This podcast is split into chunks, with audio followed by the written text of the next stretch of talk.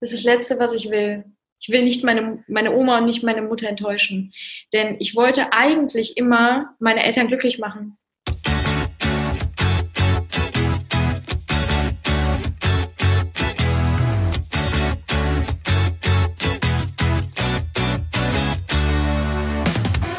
Hallo und ganz herzlich willkommen zum Fahrtenbuch-Podcast, dem Podcast für deinen Weg mit Wegbegleitern, die einfach schon so ein paar Schritte vorausgegangen sind und jetzt dich an die Hand nehmen. Meinen heutigen Gast habe ich auf Instagram kennengelernt, lustigerweise. Ich glaube, einer der ganz wenigen Gäste, die ich noch nicht persönlich kennengelernt habe. In dieser Instagram-Vorschau ähm, habe ich ein Bild von dir gesehen und habe gedacht, wow, das hat irgendwas Magisches, irgendwas Schönes und ich, ich muss diesen Mensch irgendwann mal sprechen und äh, ihm Fragen stellen und deswegen bist du heute hier. Danke, dass du dir Zeit genommen hast.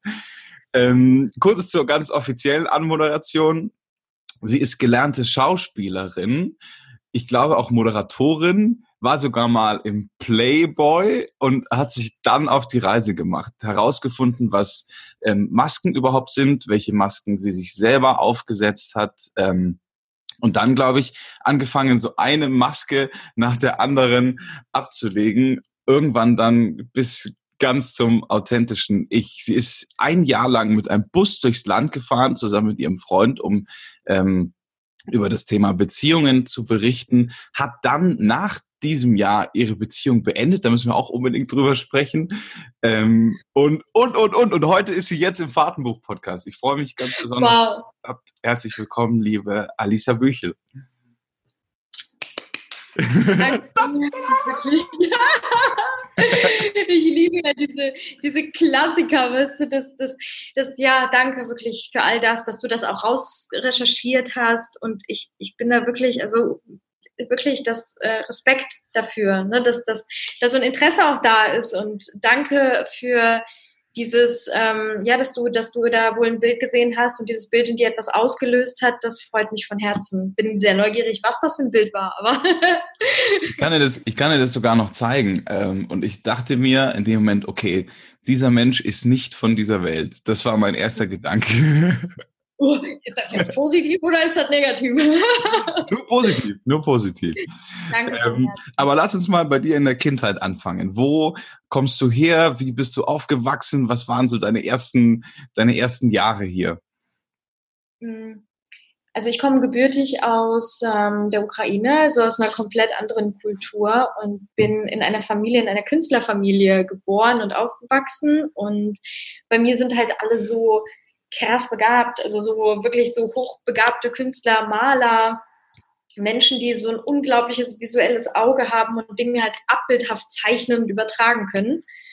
Ja, und da hat alles so begonnen. Ich habe hm, eine sehr lange Geschichte. Also ich habe meinen, meinen Papa, meinen, meinen leiblichen Vater nie kennengelernt und wir sind nach Deutschland gekommen. Meine Mama hat geheiratet mehrfach und ähm, mit meinem jetzigen Stiefpapa lebe ich aber schon seit ich ein kleines Mädchen bin zusammen. Also das ist für mich tatsächlich mein Papa. Ähm, ja, aber er ist ganz anders als, als wir, ne? also ganz anders als unsere Kultur und er ist ein Deutscher und das war eine interessante Mischung, also auch das Ganze hier zu sehen, zu lernen. Also hier, ich bin jetzt gerade auf Bali, aber mit hier meine ich dann halt Deutschland oder die westliche Gesellschaft die halt einen totalen Kontrast bietet zu dem, wo ich herkomme. Bei uns äh, war alles sehr, sehr einfach, sehr viele Menschen auf engstem Raum und dann kommst du halt in ein Leben, wo alles plötzlich so weit wird und wo so viele Möglichkeiten sind, wo es ein Rechtssystem und ein Gesundheitssystem gibt und sowieso ganz viel System. und naja, das äh, für, für mich als Kind war das, glaube ich, ganz gut, also ich glaube, egal was wäre gut, wenn das Herz stimmt. Das heißt, wenn ich in einer Familie groß werde, wie jeder von uns, wo es darum geht, hey, du als Mensch bist gut und du bist hier willkommen, egal wo du bist. Aber ähm, ich bin sehr dankbar für all das. Aber es war natürlich ein krasser Konflikt in mir, der mir mein Leben lang immer wieder so gesagt hat, irgendwie bist du anders. Also A, kann ich so gar nicht abbildhaft zeichnen. und da habe ich immer gefragt, was mache ich in dieser Familie? Was ist mit mir verkehrt? Und was kann ich eigentlich? Und wer Hast du zwischendurch mal geglaubt, das ist gar nicht meine Familie? Ja, aber meine Mama, meine Oma, die sehen alle aus wie ich, die sind uns wie aus dem Gesicht geschnitten. Deswegen habe ich dann gedacht, naja, irgendwas muss ja da dran sein. Irgendwie muss ich ja hierher gehören. irgendwie muss das einen tieferen Sinn haben, den ich jetzt noch nicht sehe, aber ich werde ihn herausfinden. Das war so ein bisschen auch meine Neugier, die mich angetrieben hat.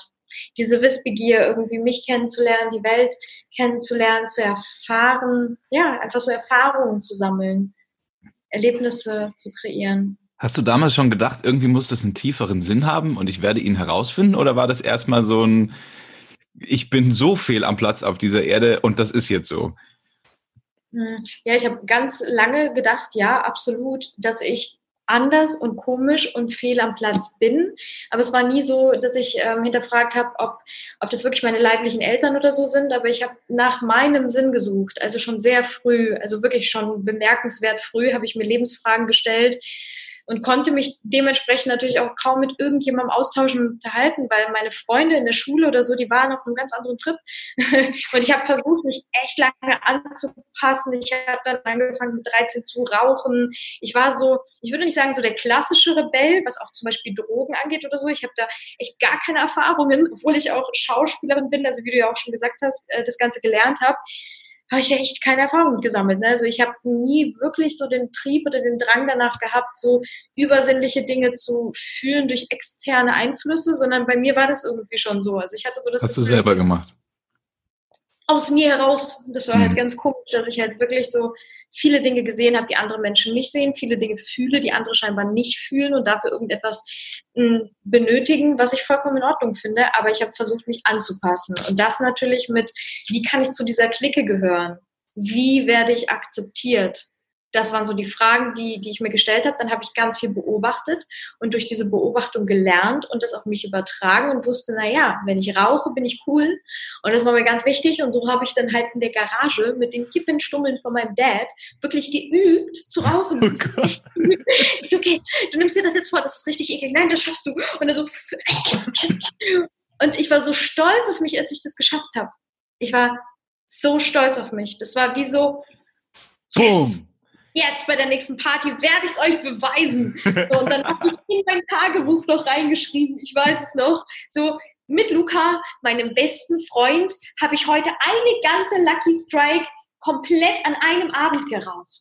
Geil. Das habe ich war so stolz auf mich. Ja, die komplette Schachtel an einem Abend, ja, mit dem Luki zusammen, wir zwei. So. und ich so dachte so, Alisa, warum? Aber hey, das waren Erfahrungen, und die waren so wichtig, einfach all das so zu sammeln, mitzunehmen und Hast du dann da zumindest in dieser Welt die Bestätigung bekommen? Also nachdem du gelernt hast, okay, ich kann mich anpassen und diese Regeln für, für Anpassung und diese Regel in der Clique, die kann ich check, check, check. Ich trinke jetzt Alkohol und ich rauche und ich kann das alles beherrschen. Hast du dann auch dazugehört oder war es immer noch komisch?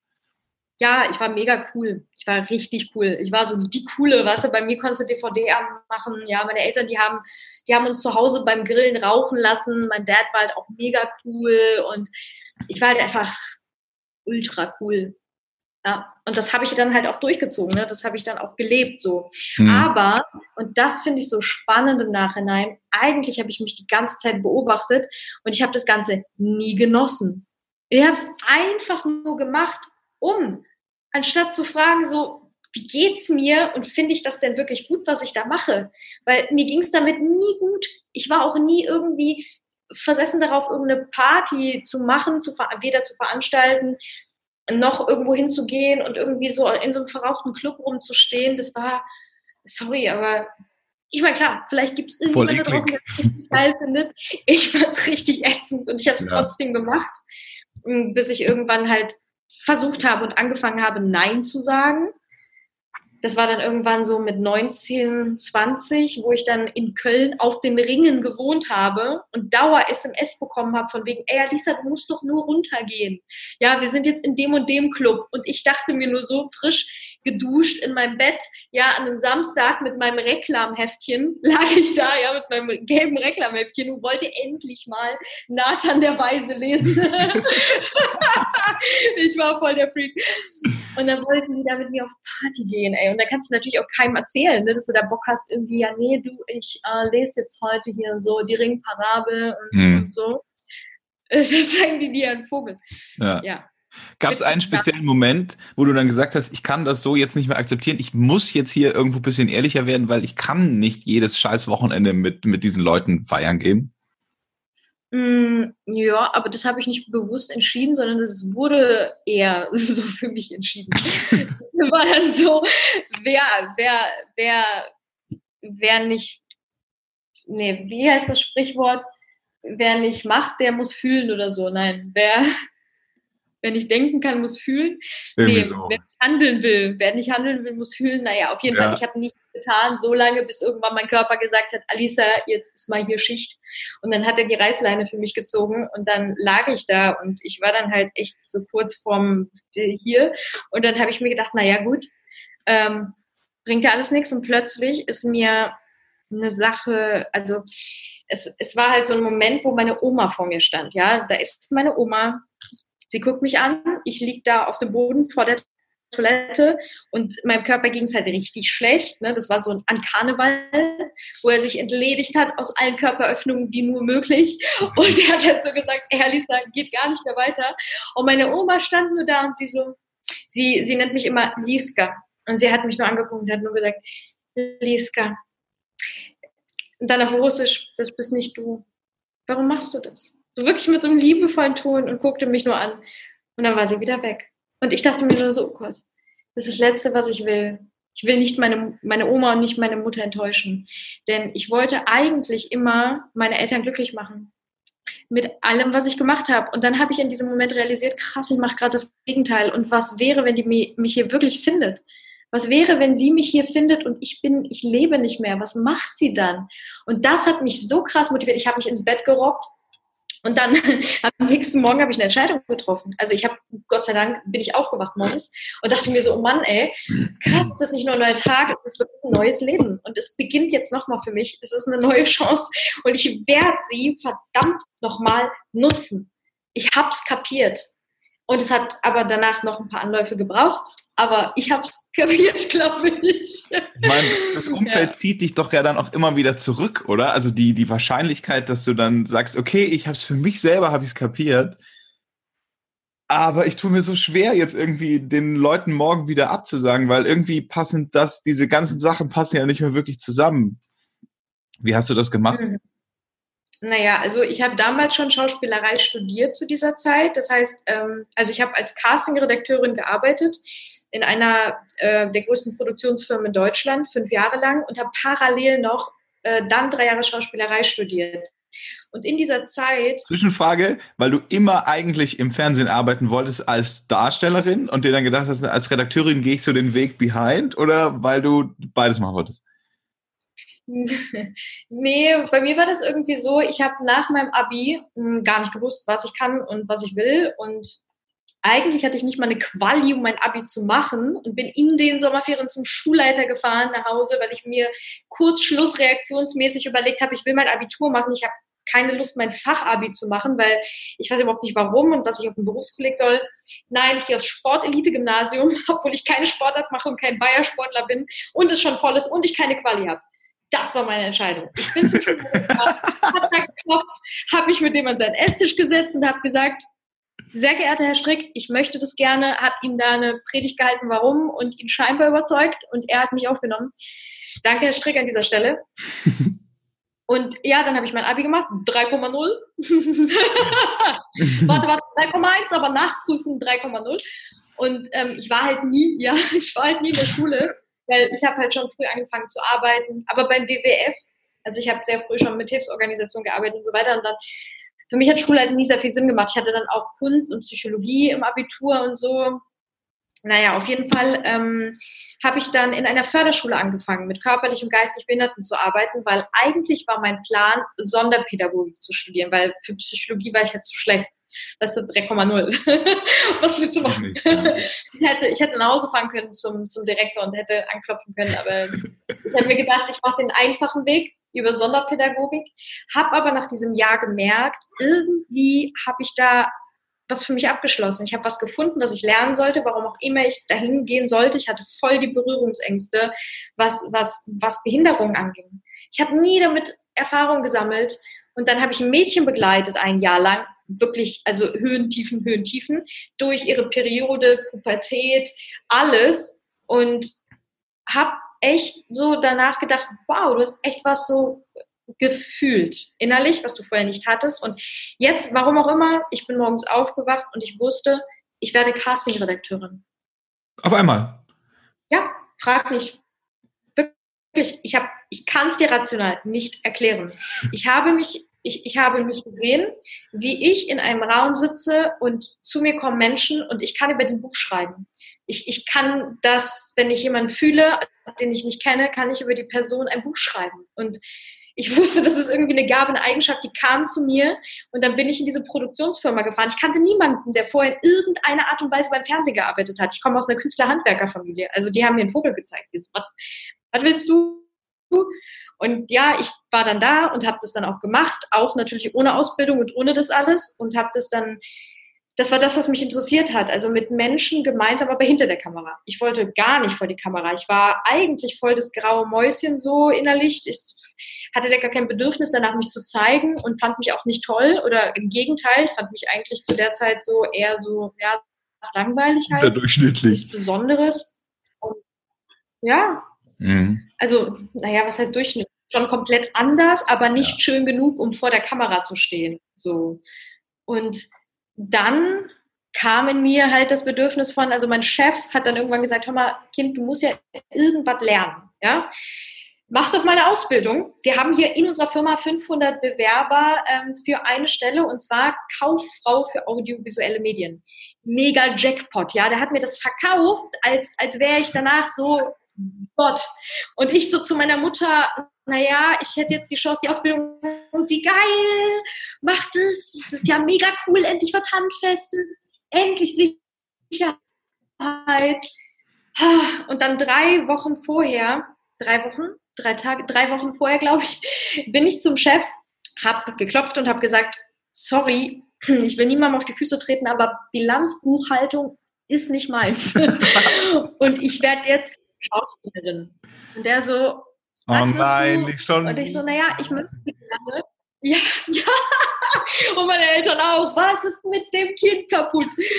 Und bei mir war es halt so, wenn ich eine Sache lernen möchte, was will ich denn wirklich lernen?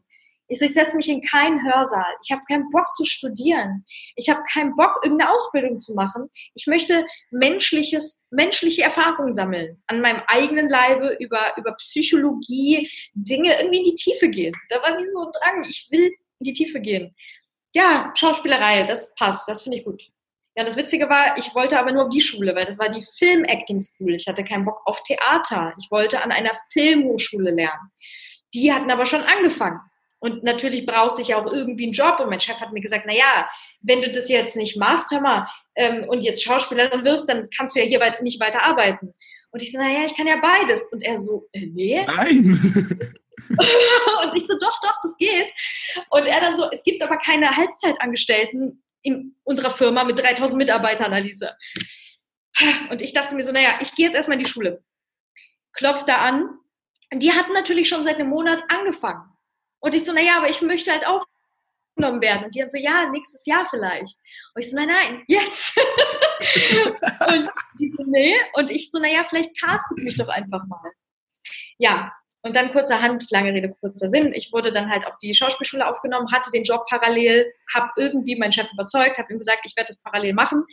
Am Wochenende war ich noch auf Casting-Tour in Deutschland, Österreich und der Schweiz unterwegs. Ich hatte kein Privatleben und irgendwie habe ich das durchgezogen ja, danach habe ich fest sofort angefangen in einer RTL-Serie als Hauptdarstellerin und bin nach Berlin gezogen. Und ja, das war mein Leben. Also Taxi hat mich abgeholt morgens zum Set gefahren, wieder zurück, wieder zum Set. Und bis irgendwann der eine Moment kam. Und der, der hat wirklich mein ganzes Leben auf den Kopf gestellt und verändert. Und dieser Moment, halte ich fest, war, womit niemand gerechnet hat, weil ich habe schon den Vertrag unterschrieben für die nächste Staffel. Und plötzlich steht die Produktion während der Dreharbeiten bei uns drin und sagt, wir haben den Stecker gezogen. Ab morgen seid ihr alle arbeitslos. Haben die so gesagt? Ja, also anders, aber das war die Botschaft. und ich bin aufgewacht am nächsten Morgen Und da stand halt kein Taxi, ne? Was so auf mich wartet. Und irgendwie wollte auch keiner mehr was von mir. Und mein High Life, ja, was die ganze Zeit an war, dieser An-Modus, war plötzlich so dumpf. Ich war wie in so einer Blase, wie in Watte. Ja, und alles hat so gedröhnt in mir. Es war so laut, aber außen war es so still und es war so eine verrückte Kombi. Und dann war ich erstmal in so einem Loch von, ich gehe nur noch ins Badezimmer, leg mich in die Badewanne, floate da vor mich hin, gehe wieder ins Bett zurück, gehe in die Badewanne, floate und gehe wieder ins Bett. Das war so eine Woche lang, war das mein Leben, bis ich eine Entscheidung getroffen habe. Und zwar, ich gehe jetzt auf Reise. Ja, und dann bin ich das erste Mal in meinem Leben nach Thailand geflogen. Vorher war ich so, naja, mal auf Mallorca, mal irgendwie so in dem Radius, weil ich habe ja nur gearbeitet. Keine Zeit für so Urlaub oder so. Ja, Darf ich noch kurz eine Zwischenfrage stellen, weil sonst vergesse ich ja, die? Jederzeit. Ähm, wie war denn das in der Serie? Also du hast ja gesagt, dass du bei deinen Freunden zu Hause auch immer das nie so wirklich genossen hast. Ähm, wenn du jetzt Teil einer RTL-Serie bist, hast du das genossen? Hast du das also genießen können in dem Moment, dass du jetzt ja das warst, was sich ja dann so viele wünschen? Oder war das auch eigentlich nicht so wirklich schön?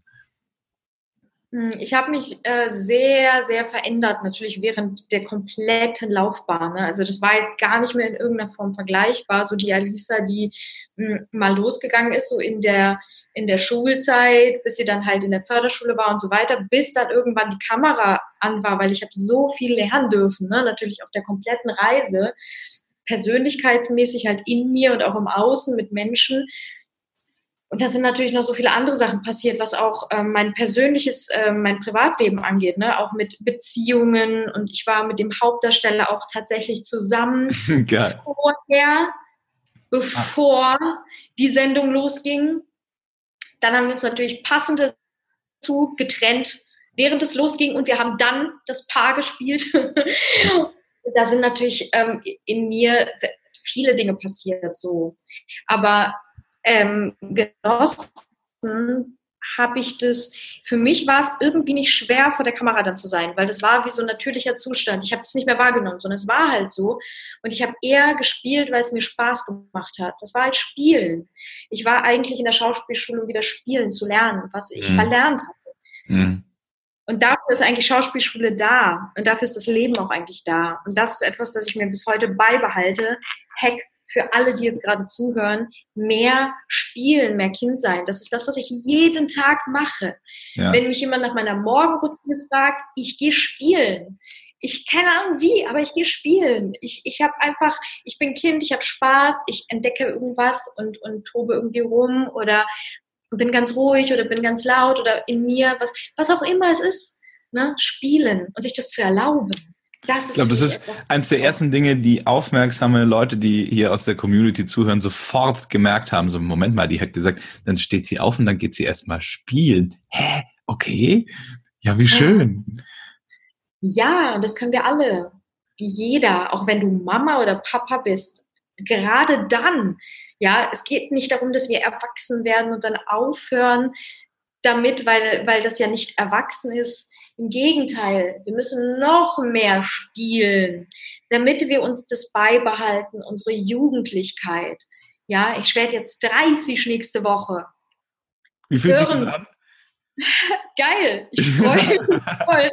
Es ist für mich, ich weiß nicht, ich fühle mich schon ziemlich lange so. Also so irgendwie so einerseits so zwischen diesen Welten von ich bin irgendwie Kind, aber irgendwie bin ich schon so alt und also nicht alt in dem Sinne von, also nicht im Sinne von Verfall, sondern im Sinne von, von Reife. Ja. Und das macht mir Spaß. Also ich finde, es ist einfach ein wunderschöner Prozess, den ich gerne mit ähm, beobachte. Diese Erfahrung einfach zu sammeln und ich werde von Jahr zu Jahr irgendwie bewusster und ruhiger und stabiler und, und das ist schön. Und da freue ich mich drauf. Und ich weiß, ich werde später so eine so eine Yoga-Oma. Ja, also ich will trotzdem Erfolg machen. Und ich, also mir geht es nicht darum, dass ich irgendwie Angst davor habe, dass dieses Ding hier irgendwie zerfällt. Nein, das passiert ja alles. Eben. Ähm, als du dann da so in der Badewanne lagst und rumgefloatet hast und dir gedacht hast, naja, eigentlich war ich doch jetzt mal ursprünglich berühmt und irgendwie, eigentlich war doch mein Leben super geil, wenn ich jeden Tag mit dem Taxi abgeholt werde und, und irgendwie ist jetzt mein Leben super scheiße und jetzt muss ich hier irgendwie erstmal raus und ich weiß überhaupt gar nichts mehr, was ich machen soll. Und dann bist du nach Thailand. Mhm. Ja, ich musste irgendwie das Ganze überbrücken, weil ich habe, mein Kopf hat mich fertig gemacht. Genau das, was du gerade beschrieben hast. Mein Kopf ist immer in so Situationen, da ist so ein Modus, ist so ein Knopf, der ist riesig und rot. Und dann drückt da irgendjemand in, aus meinem Inneren drauf und dann plötzlich sind alle Dinger hier offen. Das ist wie so ein Gigantocasting.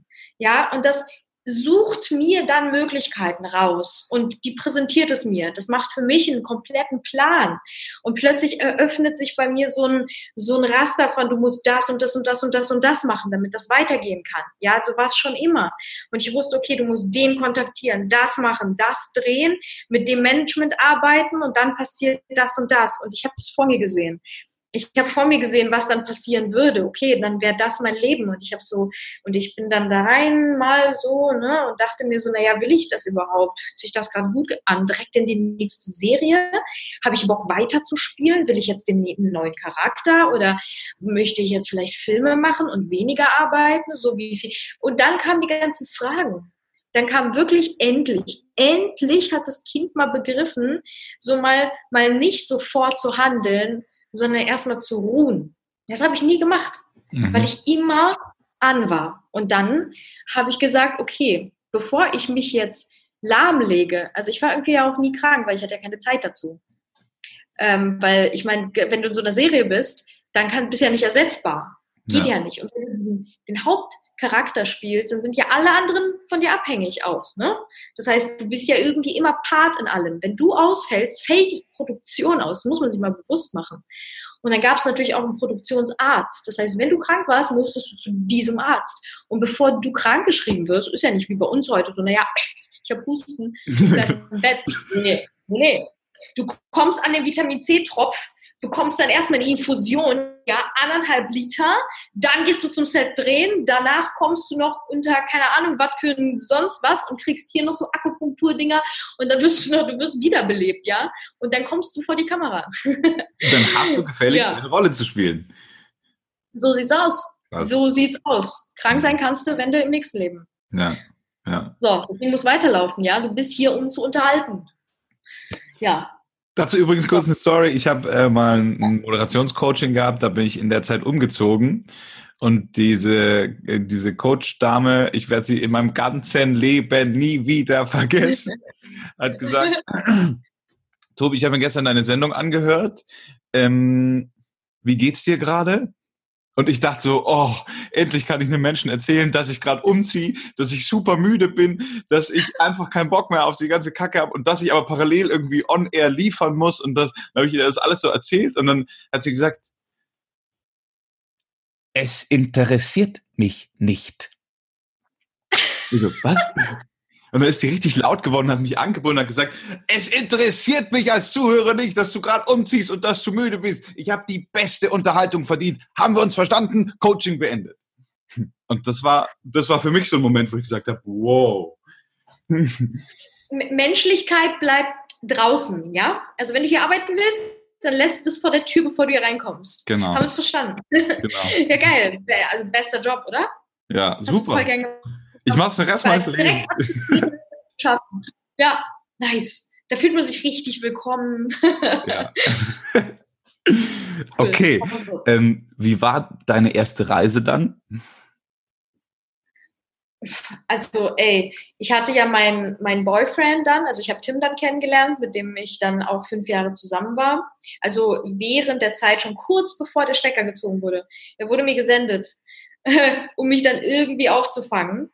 Ähm, ja, und dann sind wir zusammen halt auf, ne, auf nach Thailand und das war für uns beides das erste Mal. Dann saßen wir da im Tuk-Tuk und alles war bunt und irgendwie total, total feucht und total heiß und irgendwie fand ich den Strand total ätzend und überall war Müll und Touristen und ich so, boah, Thailand ist echt kacke. Ist kacke.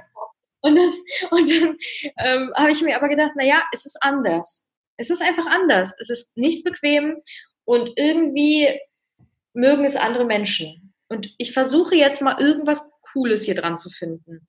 Und desto länger wir da waren, desto mehr hat sich meine Routine etabliert, dass ich auch gespürt habe, okay, egal wo ich bin, mir ist scheinbar wichtig, dass ich eine Routine habe. Das heißt, morgens aufzustehen, irgendwie was Gesundes zu essen zu finden, meinen Körper zu bewegen und dann geht es mir schon tausendmal besser.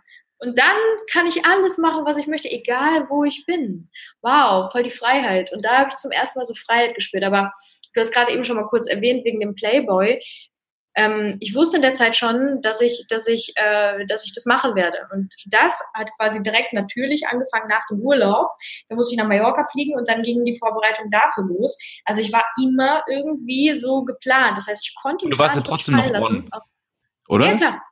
Ja. Das hat auch wieder ein bisschen gedauert, bis ich dann auch begriffen habe, so dass es darum halt nicht geht, ne? Wieder irgendwie neue Dinge, weil dann war ich noch beim Turmspringen danach, habe dann noch weil ich wollte Erfahrung sammeln, ich wollte wissen, wie ist das, weil ich hatte eine Angst, ich habe mir immer meine Ängste genommen. Das war irgendwie mein Antrieb im Leben. Wenn ich eine Angst hatte, wusste ich, ich die behindert mich, die beeinträchtigt mich im Leben, die brauche ich nicht und deswegen mache ich das. Mhm. Ähm, ja, und deswegen habe ich dann Turmspringen gelernt und wollte dann halt, naja, mal gucken, wie das so ist, Primetime, wenn man da irgendwie runterspringt, habe mir das richtig horrormäßig schlimm vorgestellt. Und deswegen, ähm, ja, habe ich das dann auch nochmal mitgenommen, bis ich irgendwann in meinem Kopf kapiert habe, so es geht nicht darum, jetzt noch irgendwas abzuhaken. Ja. Es geht nicht darum, so meine Eltern glücklich zu machen, dass irgendjemand stolz auf mich ist oder dass, es, dass, dass irgendjemand mich cool findet oder sonst was. Darum geht's doch hier gar nicht. Warum machst du das eigentlich? Und dann habe ich mir diese Frage beantwortet und wusste, okay, es ist die Erfahrung, die ich sammeln will. Es ist die körperliche, eigene Erfahrung an meinem Leibe hier. So, das, das ist das, was mich antreibt. Und dann habe ich mich gefragt, was sind die Erfahrungen, die ich sammeln möchte? Nicht, nicht was finden andere sind die Erfahrungen, die ich sammeln müsste. Mhm. Ja, und dann bin ich noch mehr auf Reise gegangen. Durch viele Kulturen und Länder und habe dann aber natürlich nebenbei noch gearbeitet, weil ich war dann ähm, Reiseredakteurin, weil ich habe dann beides verbunden. ich bin ja KLUK und mein Kopf hat mir gesagt, naja, warum nicht, warum nicht alles auf einmal, Alisa? Du kannst ja dann auch reisen und währenddessen dann noch arbeiten und halt moderieren, weil das ist ja cool. Ich wusste halt einfach irgendwie hier drin, habe ich es visualisiert und dann habe ich es einfach gemacht. Weil ich wusste, ist dir bewusst, dass, dass diese Dinge dann schon auch einfach so, so passiert sind? Ich meine, dass, wenn du jetzt so ein Normalmensch, oder Normalmensch ist unfair, aber wenn du jetzt auf die Straße gehst und jemanden, einem jungen Mädchen, einer jungen Frau vorschlägst, hallo, ich würde dir einen Job anbieten, nämlich dass du als Reisemoderatorin ähm, die Welt bereist und parallel auch noch on air bist. Wen würdest du treffen, der da absagt? Das macht doch keiner. Die würden doch alle sagen, oh Gott, das ist mein Traum, ich mache das sofort. Also du hast ja da auch ja, quasi einen Traum gelebt. Ja, das war auch der mega Job. Also es war wirklich, das war richtig geil, das war perfekt, das war genau das, was ich machen wollte. Und ich habe es visualisiert und, und okay, ich erzähle dir, wie man das macht, ja, und ich erzähle dir, wie es funktioniert hat, genau in dem Moment auch, wie in vielen anderen. Ich habe wirklich mich gefragt, was für ein Bedürfnis habe ich, hat meine Seele, hat mein Körper, was will ich erfahren, was will ich lernen? Und vor allen Dingen, was ist die Firma, die Organisation, das Unternehmen, was auch immer, wo ich diese Erfahrung sammeln könnte? Und ich wollte nicht irgendwo hin, sondern ich wollte mich damit identifizieren. Das heißt, mir war wichtig, dass das meinen Werten entspricht. Das heißt, ich musste wissen, was sind meine Werte. Meine Werte ähm, verändern sich unsere Werte, unser aller Werte verändern sich mit der Zeit, aber damals war es so, ich wollte in einer jungen, also in einem Startup arbeiten, vom Gefühl her, das heißt etwas, was frei war, weil ich war Freigeist, Schauspielerei und so, ich hatte keinen Bock in irgendein verstaubtes, altes äh, Konzernunternehmen, so Frachter rein, ging nicht, passte nicht. Was Junges musste her. Und ich so, naja, was sind die Firmen, mit denen ich ja sowieso, wo, wo, konsumiere ich eigentlich, wenn ich irgendetwas im Internet oder sonst wo konsumiere? Was interessiert mich? Welche Seiten besuche ich? Wo bin ich drauf? Wenn ich bei Google etwas eingebe, was gebe ich dort ein? Und dann plötzlich bin ich bei Urlaubspiraten gelandet. Weil das war, das war eine der Hauptseiten, auf denen ich zu der Zeit war, weil ich die ganze Zeit noch günstigen Flügen gesucht habe, weil ich immer weg wollte. Ich wollte neue Erfahrungen sammeln, neue Länder bereisen, ich wollte was sehen, was erleben. Und dann so, na ja, ich gucke mal, ob die eine Website haben. So, natürlich haben sie eine Website. Und ich so, naja, wo ist denn der Firmensitz? Ach, Berlin. Mensch, was für ein Zufall. Adresse rausgesucht, einfach mal bei Google Maps eingegeben und ich habe übrigens eine Landkarte bei mir. Hallo, schön.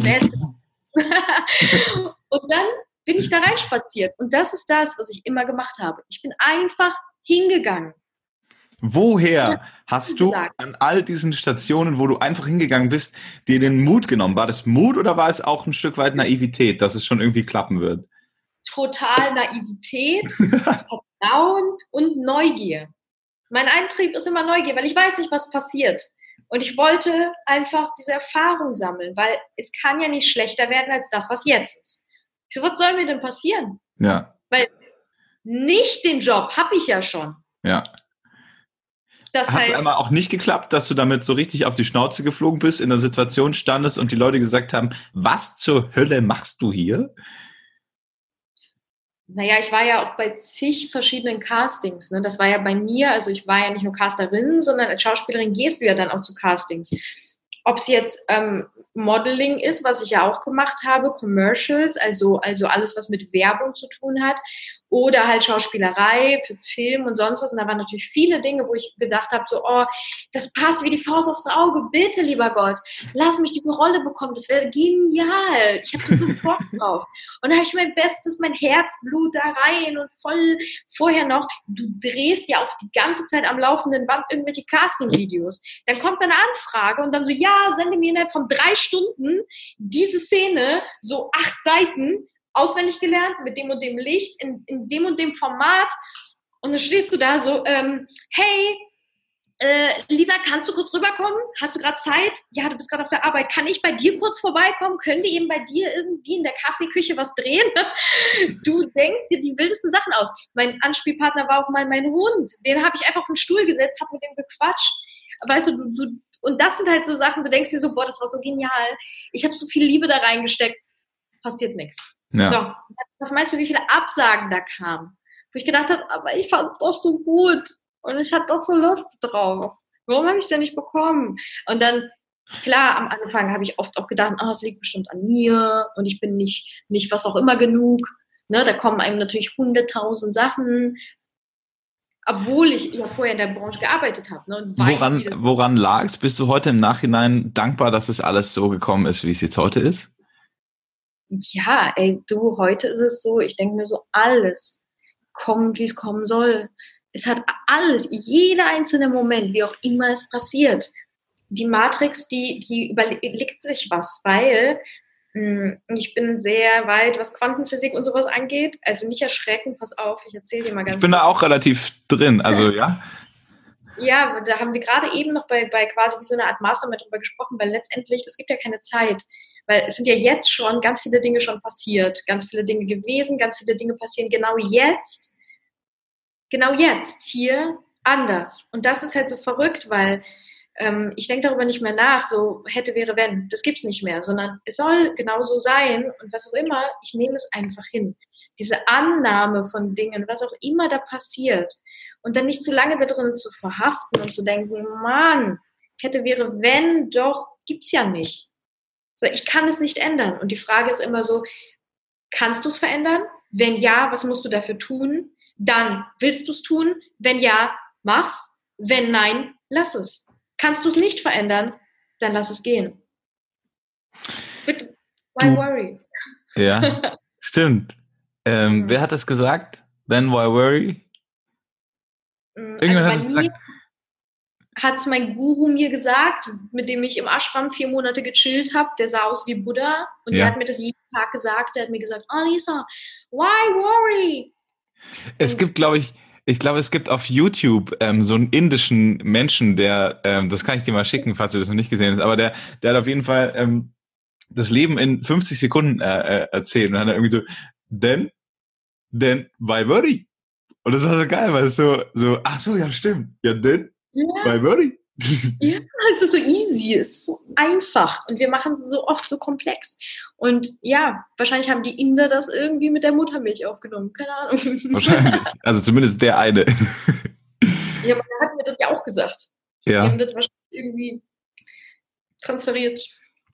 Ähm, ich glaube, ich komme ähm, noch auf die Matrix zu sprechen, weil ich das selber wahnsinnig spannend finde.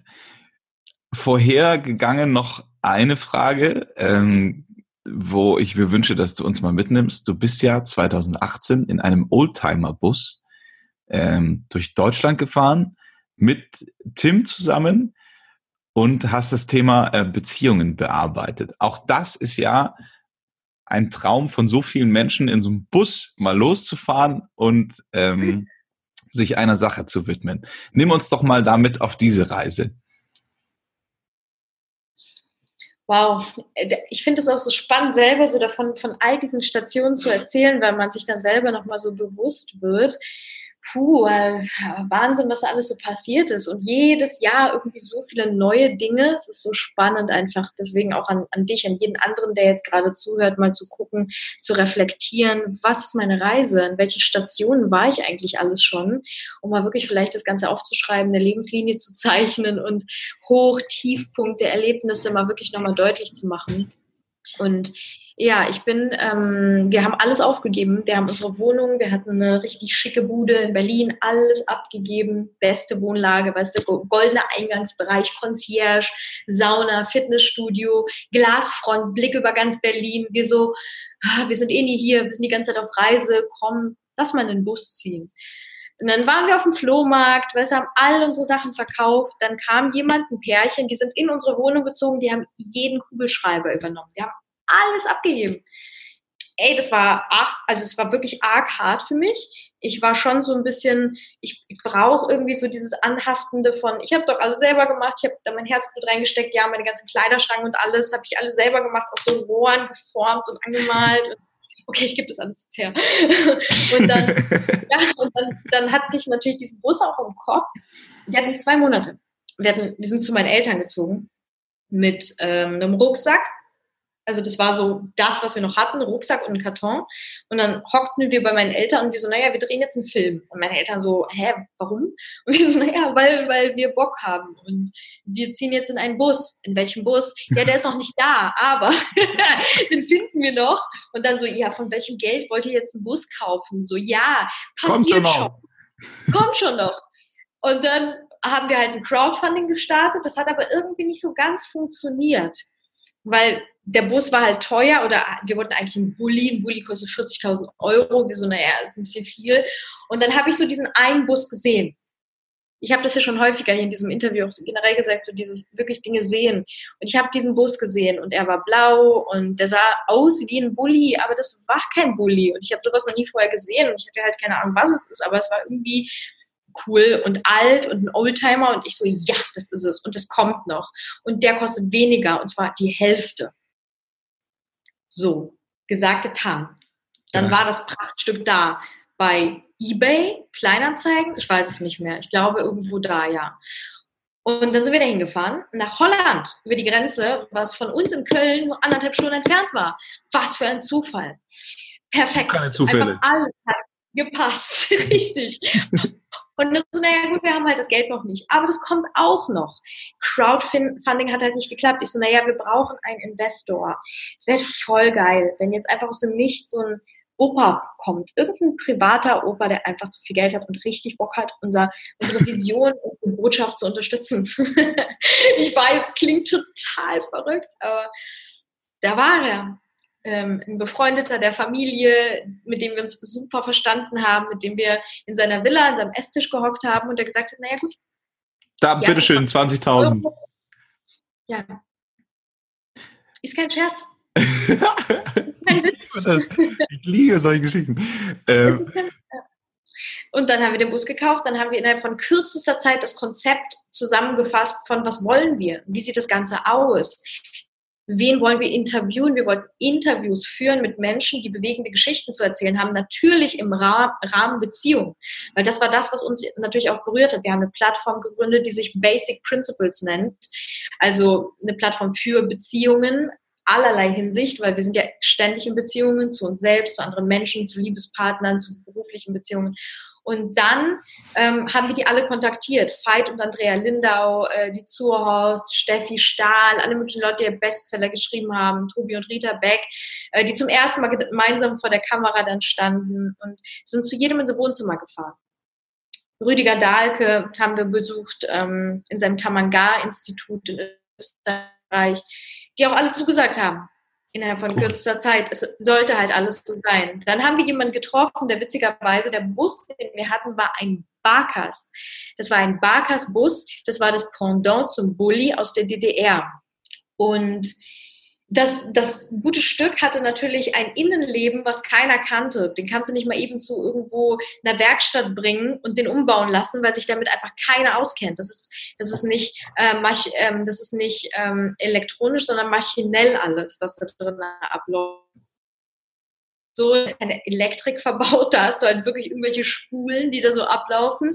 Und plötzlich kam jemand in unserer Straße zu uns in den Bus, als wir da dran rumgewerkt haben und meinte, naja, du, ähm, ich habe solche Dinger die ganze Zeit, ja, also ich bin dafür ausgebildet und habe da eine Werkstatt für. das, das kann alles nicht sein, das kann einfach nicht.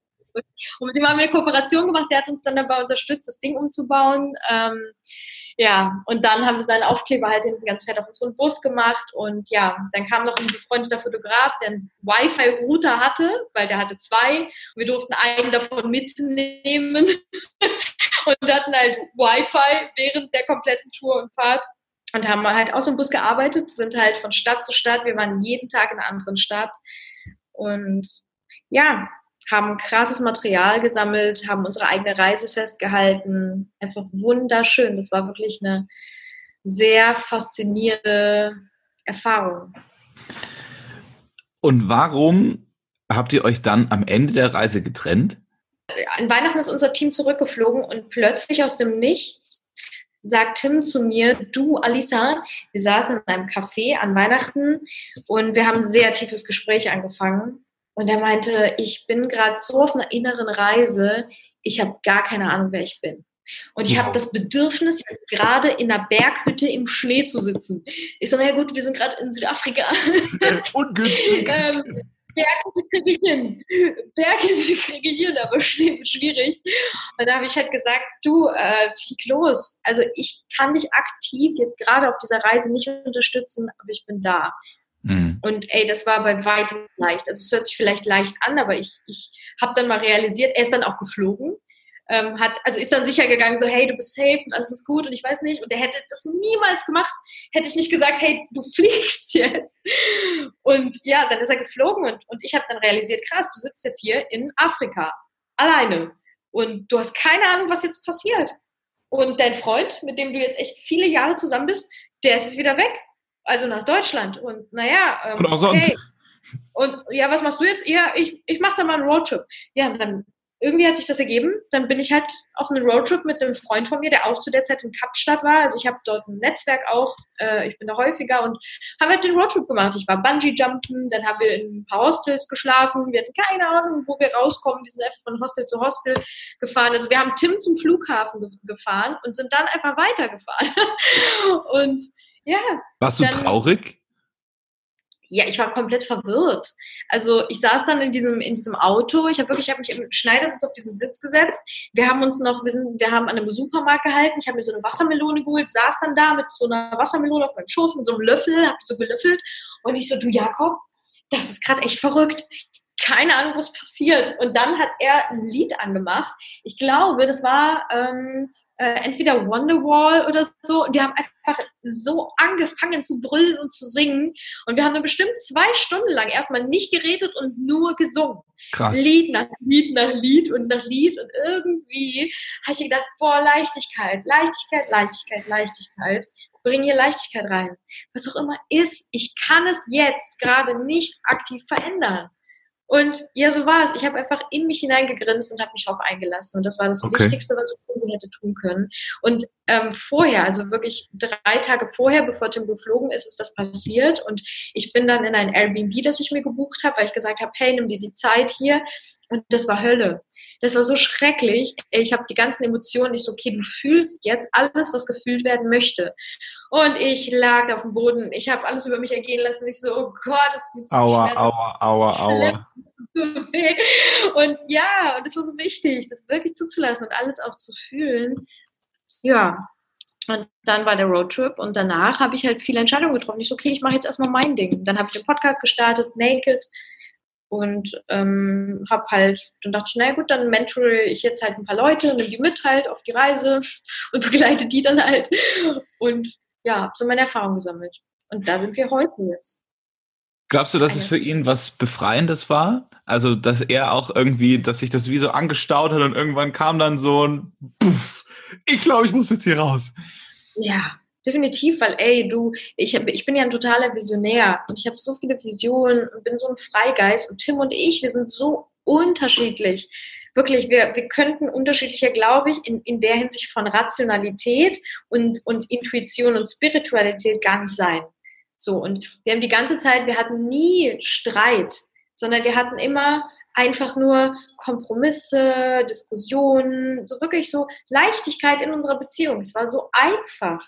Egal was ist, so der andere hat so, ey, so, okay, wie geht's dir gerade? Was ist für ein Bedürfnis da? Was können wir machen? Es war mega. Und da bin ich so unendlich dankbar für.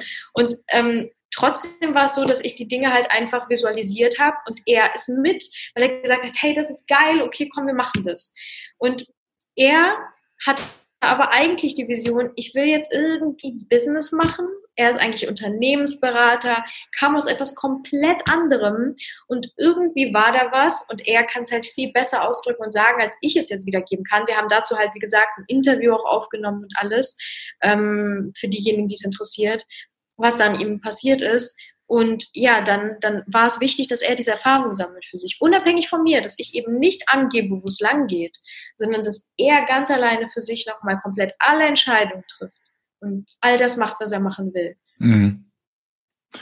Ja. Äh, ich habe einmal von euch beiden ein Video gesehen ähm, und ich weiß nicht mehr, wann es ähm, einzuordnen ist, aber ich habe mir genau diese Frage gestellt in dem Moment wann wird er an diesen Punkt kommen, wo er ähm, nochmal sein Ding macht, weil ich sein Gesicht gesehen habe und so das Gefühl hatte, ich weiß nicht, ob das zu 100.000 Prozent gerade sein Ich ist. Ich weiß nicht, ob er, ob er das jetzt gerade, ob er da mit dabei ist oder ob es ihn irgendwo noch woanders hinzieht. Es war verrückt. Also es waren, waren genau die Gedanken, die ich hatte. Ähm, ich hatte auch die ganze Zeit über. Also ich wusste das. Ich wusste, dass das kommt. Und ich habe ja immer wieder, haben wir darüber gesprochen und ich so, hm, du, ist das wirklich dein Ding gerade? Bist du gerade happy? Und er so, ja. Und wir haben ja, er ist ja auch Coach und hat halt viele andere Leute begleitet, ist da ja wirklich auch sehr bewandert, was all Persönlichkeitsentwicklung und sonst was angeht. Und ich dachte halt, er würde es mir sagen, er würde es wahrnehmen, er würde es mir sagen, er würde es nicht machen, wenn er es nicht wirklich will, weil er hatte ja hunderttausend Freiheiten, er hatte alle Freiheiten, alles, er konnte alles machen. Also er hat ja auch als Model gearbeitet, er war super viel nebenbei noch unterwegs in Projekten und sonst was, hat immer alles gemacht. Und deswegen dachte ich, naja gut, das wird schon irgendwie sein Ding tatsächlich auch aus dem Herzen sein. Und witzig ist aber, dass er heute eigentlich genau dasselbe macht, nur dass er die Entscheidungen selber alle getroffen hat, dorthin zu gehen. Ja, ja. Okay. Ähm, du hast es gerade Naked angesprochen, das, was dann daraus entstanden ist. Ähm, ich glaube, dass du jetzt gerade in diesem Moment schon wahnsinnig vielen Menschen weitergeholfen hast, die irgendwie eine Trennung durchgemacht haben, weil du hast in dieses ganze Thema so einen Wind von, von Leichtigkeit reingebracht. Ähm, und ich meine, ihr versteht euch ja heute noch, oder? Ihr seid ja. Wir waren die ganze Zeit über in Kontakt. Also ja. das war so, naja, mal ein paar Wochen haben wir uns nicht gehört und das war auch vollkommen fein. Und dann, ähm, naja, dieser Mensch ist mir halt unfassbar wichtig, ne, nach wie vor und wir einander. Und wir haben halt einfach Respekt und Liebe füreinander. Also ich kann nur für mich sprechen. Ich habe unfassbar viel Liebe und Respekt für ihn und bin so dankbar für all die Erfahrungen, die wir gesammelt haben. Das war unendlich wertvoll. Ich werde es in meinem Leben natürlich nicht missen wollen, nicht vergessen, nicht, nicht hinterfragen oder irgendwas. Es ist genau richtig, genau so, wie es ist. Und ja. deswegen, wir werden weiterhin zusammenarbeiten, weil wir uns toll ergänzen und das passt und das ist schön. Wir haben auch den Podcast zusammen Basic Principles.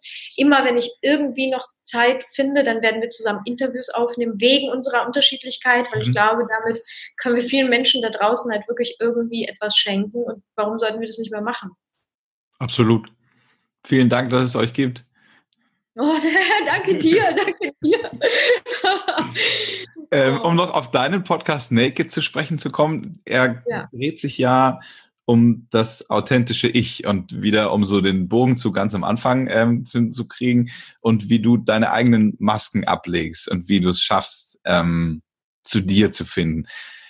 Magst du mal uns so ein paar Dinge mit auf den Weg geben? Wie schaffe ich es denn überhaupt zu meinem authentischen Ich? Hm. Als allererstes so dir die Frage zu stellen, was heißt denn überhaupt äh, authentisch sein? Ich glaube, wenn du wenn du das gar nicht weißt und das für dich ein Begriff ist, mit dem du eigentlich gar nichts anfangen kannst, dann ist es immer irgendwie ein Begriff und dann lesen wir vielleicht einen Blogartikel oder dann erzählt Alisa was dazu. Aber was bedeutet das für dich? Was bedeutet das zum Beispiel für dich? Was heißt authentisch sein? Achso, das ist eine Frage an mich. Ja, sag mal, was, was, was, was bedeutet das für dich? Ähm, authentisch sein bedeutet für mich auch diese, diese Freiheit in mir drin ähm, auszuleben und nicht das Gefühl zu haben, jetzt irgendwo ähm, falsch zu sein oder, oder unpassend oder drüber oder drunter oder irgendwo, sondern so wie es aus mir halt jetzt rauskommt, auch auszulassen. Mhm. Also ist vielleicht nicht zu bewerten. Das wäre so ein Punkt, den ich so rausgehört habe. Und anzunehmen. Freiheit war ganz deutlich du selbst sein, das heißt dich erstmal wahrnehmen, wie, wie, du überhaupt bist. Ja, das heißt erstmal dir die Frage vielleicht zu stellen, so, mh, hm, wer bin ich denn überhaupt? Ja, was ist mir wichtig? Und wenn du deine Werte zum Beispiel auch kennst, die da ja mit einspielen, das heißt, wonach lebe ich? Was bedeutet für mich, wenn ich meine Augen schließe und ich sehe dort einen Menschen? Und das ist ein guter Mensch, ein reiner Mensch, ein authentischer Mensch. Wie ist dieser Mensch? Wie ist meine Vorstellung von diesem Menschen, den ich gerne mag? Und was hat der? Und das dann nochmal mit sich aktuell zu vergleichen. Wie bin ich gerade? Sich mal wahrzunehmen und mal da reinzufühlen. Fühle ich mich gerade? Hm, bin ich gerade ehrlich zu mir selber? Bin ich dadurch auch ehrlich zu anderen. Und diese Ehrlichkeit ist halt so ein ganz wichtiger Faktor. Wenn wir nicht ehrlich zu uns sind, wenn du nicht ehrlich zu dir selber bist, und ich habe jetzt gerade meine Augen geschlossen, was ich super gerne mache, wenn ich in mich gehe, wenn ich mir Fragen stelle, wenn ich auch anderen Leuten Fragen stelle, wenn ich über diese Themen spreche, mal auszublenden, wie so ein Vorhang einfach mal so ganz leicht so zuzumachen, mal vielleicht ein bisschen stiller zu werden, denn wir sind die ganze Zeit von Reizen umgeben, die uns natürlich alle beeinflussen, die wir aber gar nicht mehr bewusst wahrnehmen, weil sie einfach zu unserem Alltag gehören, weil sie so normal sind. Aber dich zu fragen, was ist für mich denn normal? Was bedeutet das? Was bedeutet es, dass ich mich wohlfühle? Wie fühle ich mich wohl? Wann fühle ich mich wohl? Mit wem fühle ich mich wohl? Was braucht mein Körper gerade? Was macht mich wirklich tief innerlich glücklich? Ausgeglichen? Was erfüllt mich?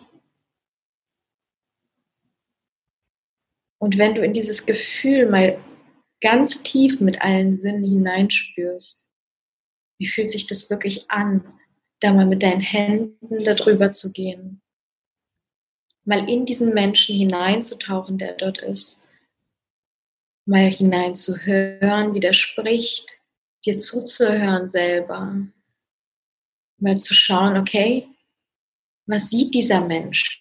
Wie sieht dieser Mensch, der ausgeglichen, erfüllt und glücklich ist? Welche Farben sieht dieser Mensch? Was für eine Farbe siehst du gerade?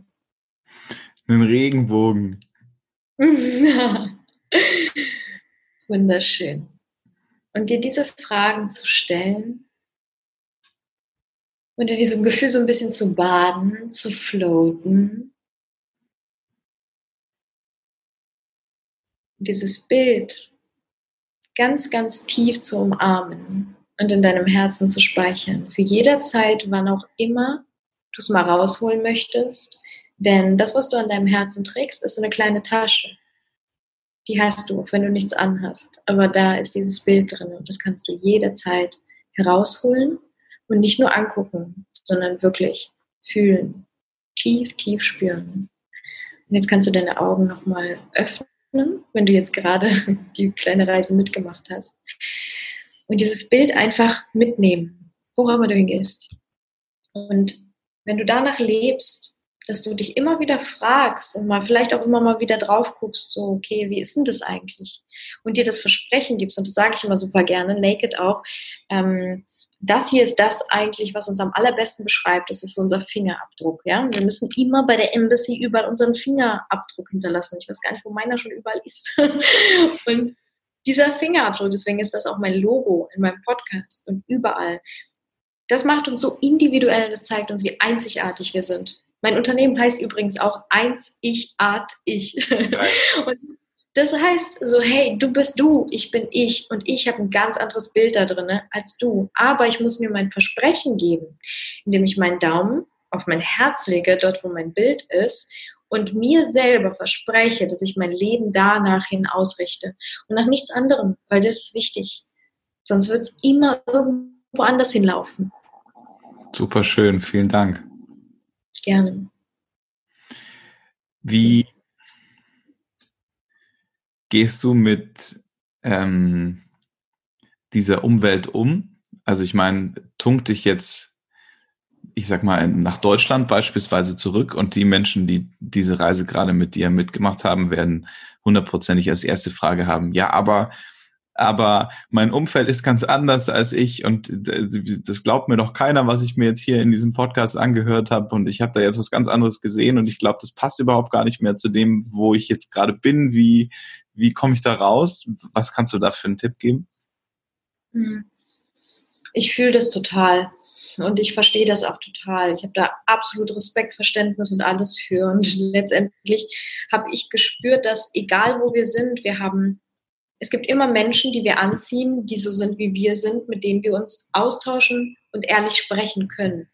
Denn wenn wir anfangen, ehrlich zu sein, dann geben wir anderen Menschen die Möglichkeit, auch ehrlich zu sein. Das heißt, wir öffnen einen Raum, der vielleicht vorher gar nicht da war. Das heißt, egal an welchem Punkt wir einander jetzt begegnen, das heißt noch lange nicht, dass das alles ist, was wir zwei miteinander kreieren können. Denn erst an dem Punkt, wo ich anfange, ehrlich zu sein und ehrlich mit dir zu sprechen, hast auch du die Einladung von mir, auch wirklich du zu sein. Und erst dann können wir einander wirklich begegnen. Und hey, du, wer auch immer da gerade zuhört, hast die Möglichkeit, diesen Raum zu eröffnen. Wie geil ist das denn? Wir alle haben den Schlüssel dazu, wenn wir es wenn uns bewusst machen. Und deswegen öffne anderen Menschen Räume zu ihren Herzen. Überall, egal wo du bist, ob in Berlin, Leverkusen, Opladen, Köln, keine Ahnung wo, vollkommen egal, du musst dafür nicht das Land verlassen. Ich danke dir für deine Energie und für deine Zeit und ähm, für dein Herz und für alles drumherum. Oh, Falls dir die Folge gefallen hat, bitte. folg unbedingt äh, Alisa auf Instagram, es ist sehr, sehr inspirierend. Oh. Ähm, dein Podcast Naked on Instagram, äh, on iTunes and Spotify. Und ähm, dann auf sehr, sehr bald. Danke von Herzen für alles. Bis dann. Sehr gefreut. Ja, mich auch. Bis bald. Tschüss. Ciao, ciao.